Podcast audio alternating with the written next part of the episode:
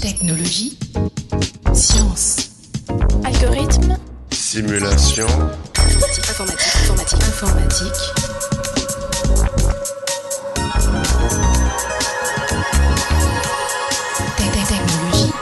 Chers auditeurs, bienvenue dans ce 80e épisode du podcast Interstice. À l'heure où la donnée se collecte, se vend et s'achète tel un bien précieux, le data mining, également connu sous le terme d'exploration ou fouille de données, se confronte à des difficultés pour exploiter intelligemment ces informations. On en discute avec Alexandre Termier, professeur à l'IRISA, le laboratoire d'informatique de l'Université de Rennes 1, et responsable de l'équipe INRIA Lacodam. Alexandre Termier, bonjour. Bonjour. L'avènement du big data aurait dû favoriser l'exploration des données, mais pourtant il semble que les moyens d'exploiter ces données soient encore insuffisants. Comment cela se fait-il selon vous? Alors, je pense qu'on n'a jamais eu autant de moyens d'explorer les données qu'actuellement. Il y a en permanence des nouvelles recherches pour trouver des nouvelles méthodes pour euh, explorer les données. Et hum, c'est pas que des travaux qui restent enfermés dans des laboratoires. Il y a aussi beaucoup d'outils informatiques qui sont mis à disposition pour analyser ces données et, qui permettent de faire des choses dont on n'aurait pas pu rêver avant. Alors pourtant, effectivement, votre question a un fond de vérité, Euh, c'est-à-dire que il y a tous ces moyens qui sont disponibles, mais ils ne sont pas forcément toujours très visibles parce que les outils qui existent, pour leur grande majorité, sont destinés à des spécialistes. Donc en fait, ils sont très compliqués à utiliser. Enfin, il faut avoir des experts en fouille de données, en analyse de données. Donc je pense que enfin, beaucoup de gens ont entendu ou ont lu sur Internet que le data scientist, il n'y a pas de terme français, euh, c'est le job le plus cool du 21e siècle. Et en fait, pourquoi est-ce que ce job est cool? Eh ben, parce que c'est les gens qui savent faire parler les données. Ils ont en général pas de compétences métiers, au sens ils sont pas biologistes, ils sont pas industriels, mais ils savent prendre des données et puis euh, leur appliquer des analyses. Mais ça, ça demande d'être bon à la fois en informatique, en maths, en particulier en statistique, et d'avoir quand même un petit peu d'ouverture d'esprit pour comprendre le domaine. Donc ça fait un, un ensemble de compétences qui est dur à avoir. Et du coup, ben, pour l'instant, il n'y a pas beaucoup de gens qui ont vraiment ces compétences. Et donc, euh, les gens qui sont bons là-dedans, eh ben, ils sont rares et donc ils sont très bien payés. Votre équipe de recherche Lacodam est spécialisée dans la fouille de données collaborative à grande échelle. Qu'est-ce que cela signifie précisément? Et collaborative, est-ce une spécificité particulière? Effectivement, notre équipe réunit des gens qui ont des compétences à la fois en fouille de données, donc euh, essayer de faire des méthodes qui vont permettre d'extraire des connaissances nouvelles à partir des données. On a aussi des gens qui ont des compétences en intelligence artificielle, plutôt alors pas l'intelligence artificielle telle qu'on peut l'avoir euh, dans les médias grand public, mais euh, l'idée de faire des outils par exemple d'aide à la décision, c'est-à-dire comment est-ce qu'on va prendre euh, des données, des scénarios, des simulations, et devant un problème, aider quelqu'un à prendre la bonne décision avec tous les moyens informatiques qu'on aura pu appliquer. Alors en général, les données arrivent en gros volume, euh, et du coup, c'est ce qui explique la partie grande échelle du titre. Et le collaboratif, par contre, c'est qu'on a une vraie spécificité, là, pour le coup, qui est que on est persuadé qu'on n'arrivera pas à faire des approches où on appuie sur un bouton et tout se passe automatiquement sans que l'humain n'ait rien à faire. On a besoin d'approches où il y ait une collaboration entre la machine, et donc tous les algorithmes de fouille de données, intelligence artificielle et autres, et l'humain qui est devant. Tout simplement parce que c'est l'humain qui a l'intuition de ce qu'il veut, c'est en général lui qui a la compétence métier, euh, et cette compétence métier, c'est très compliqué de la transférer dans la machine. Euh, c'est compliqué ben, d'un point de vue conceptuel, ou alors c'est coûteux en temps, euh, en argent, et, donc c'est pas faisable. Donc c'est beaucoup plus intéressant de faire des approches pardon, où on met un humain dans la boucle, c'est-à-dire ben, l'algorithme va régulièrement demander à l'humain, enfin faire quelques étapes, proposer des résultats à l'humain, voir dans quelle direction l'humain veut aller. L'humain pourra appliquer ses connaissances et donc quelque part, de façon euh, la moins douloureuse possible, transférer ses connaissances à la machine. Et c'est cette collaboration euh, parfois on utilise le terme de co-construction entre l'humain et la machine qui va amener à une solution qui satisfera l'analyste humain. Et donc l'humain pourrait être tout le monde?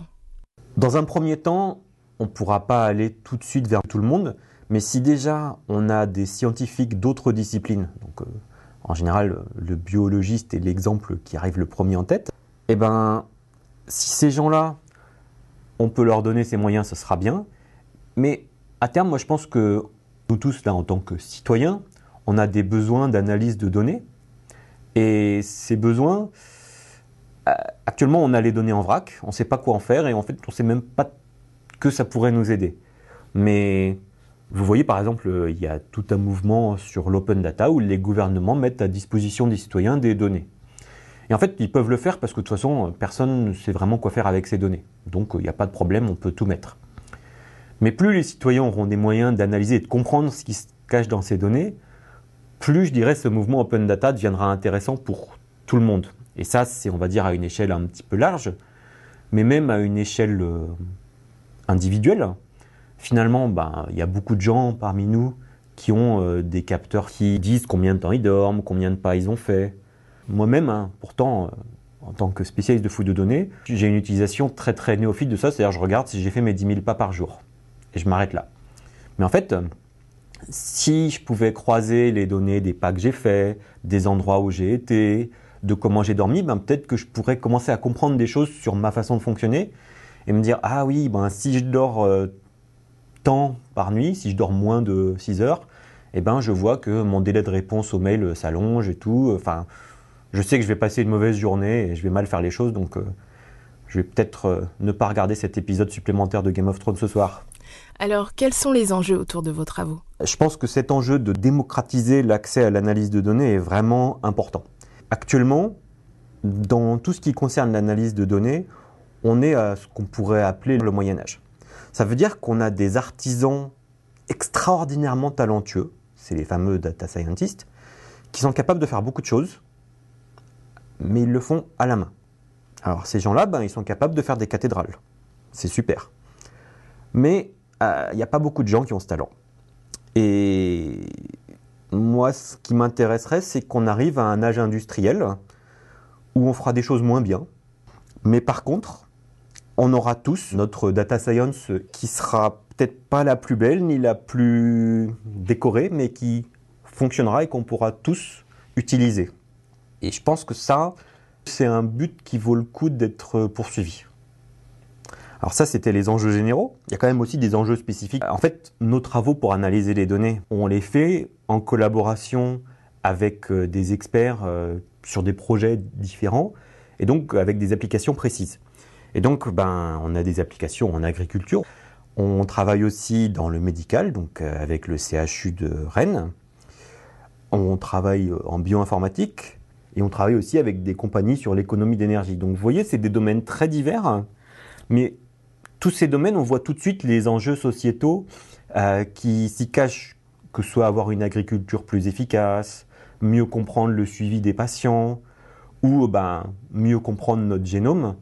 Mieux on analysera ces données, plus on libérera du temps aux biologistes, aux agriculteurs hein, ou euh, aux industriels sur l'économie d'énergie, plus on leur libérera du temps pour vraiment raisonner sur ce qui est important dans ces domaines et euh, ben, plus on pourra aller vers de belles découvertes. Et du point de vue informatique, quelles sont les méthodes que vous utilisez? Cette question, en fait, c'est un peu des, poupées russes. Donc, à haut niveau, hein, on travaille sur la fouille de données, et en particulier, un des domaines qui est, où on est le plus euh, impliqué dans l'équipe, c'est euh, l'extraction de motifs, c'est-à-dire trouver des régularités dans les données. Donc ça, on va dire, c'est un peu le domaine à haut niveau. Après, si on redescend à l'informatique un petit peu de base, la plupart de nos méthodes ont vraiment une base principalement algorithmique. Après, il y a souvent euh, pas mal de travaux théoriques qui vont aider à trouver des raccourcis dans l'espace et euh, qui sont très efficaces. Alors, par exemple, euh, notre champ de recherche est très basé sur un, un domaine un petit peu plus théorique qui s'appelle l'analyse formelle de concepts ça part de la constatation que souvent nos espaces de recherche sont structurés comme un treillis mathématique Et donc il y a plein d'astuces pour se promener dans ce treillis. Alors après, forcément, hein, on ne peut pas éviter de faire un petit peu de maths. Par exemple, la théorie des ensembles en mathématiques contient des outils qui sont euh, efficaces. Il y, a, certainement des progrès à faire le jour où on réussira à intéresser des mathématiciens de la théorie des ensembles à travailler avec nous. Alors, parfois certaines données se présentent sous forme de graphes, donc bien sûr, la théorie des graphes est souvent invitée à la fête aussi. Ces deux choses-là, ça fait un, un moment qu'on sait qu'elles sont intéressantes. Actuellement, dans notre champ de recherche, le champ des mathématiques qui euh, devient de plus en plus euh, invité, c'est les statistiques. On s'est rendu compte qu'on avait des très gros liens avec les statistiques. On ne fait pas exactement les mêmes choses qu'eux, mais souvent, les méthodes statistiques peuvent nous aider à mieux faire notre découverte de connaissances. Et donc, euh, on explore de plus en plus les ponts qu'on peut établir avec les statistiques. Et puis, toujours dans les mathématiques, tout ce qui va aller vers des techniques d'optimisation de fonctions, c'est aussi quelque chose qui nous intéresse. Quelles difficultés vous rencontrez dans votre domaine? Enfin, c'est pas vraiment une difficulté, c'est plutôt un investissement qu'on doit faire. C'est que pour résoudre des vrais problèmes, ben, il faut d'abord trouver des vrais problèmes. Pour trouver des vrais problèmes, ben, il faut des applications, et ces applications, il y a des vrais gens derrière. Il faut qu'il y ait une confiance qui s'établisse pour qu'au fur et à mesure, eh ben, ils nous donnent accès à de plus en plus de leurs données. Ça, ça devient de plus en plus facile d'avoir les données. Mais ce qui est beaucoup plus dur, c'est qu'il faut qu'ils nous donnent du temps. Et ça, le temps, c'est vraiment la denrée que personne n'a actuellement. Sauf que s'ils ne nous donnent pas de temps pour regarder nos résultats et nous dire euh, cette partie-là des résultats a strictement aucun intérêt, mais par contre, là, c'est pas ce que je veux, mais ça va dans la bonne direction, il faudrait le changer un petit peu de telle façon. Et ben, si on n'a pas ce temps-là, on aura juste rien. On aura tous perdu notre temps. Pour finir, quels sont selon vous les défis auxquels vous serez confrontés? Alors, si je devais juste retenir un défi, je pense qu'il y en a un qui, va être compliqué. C'est qu'en fait, euh, en science, vous savez que si on propose une méthode et qui fournit des résultats, eh ben, il faut avoir un moyen d'évaluer ces résultats. À partir du moment où on prétend trouver de nouvelles connaissances dans les données, et que donc, comme ces connaissances sont nouvelles, personne ne les a jamais vues, elles doivent être euh, validées par des experts humains. Bah, ça veut dire que l'évaluation ne peut être faite que par des experts humains. Ça nous pose un gros souci parce que ça devient très compliqué d'évaluer une méthode. Déjà, c'est dur en soi d'évaluer la méthode euh, en ayant ces humains qui nous valident le résultat. Et puis ensuite, en termes de reproductibilité, euh, c'est un petit peu limité. Si jamais j'ai réussi à fabriquer ma collaboration avec des biologistes qui vont me valider mes résultats, il m'aura peut-être fallu un ou deux ans pour faire cette collaboration. Je propose ma méthode en disant, bah voilà, ma méthode est super pour trouver de nouvelles connaissances. Regardez, j'ai fait ça avec des biologistes et euh, ça a marché.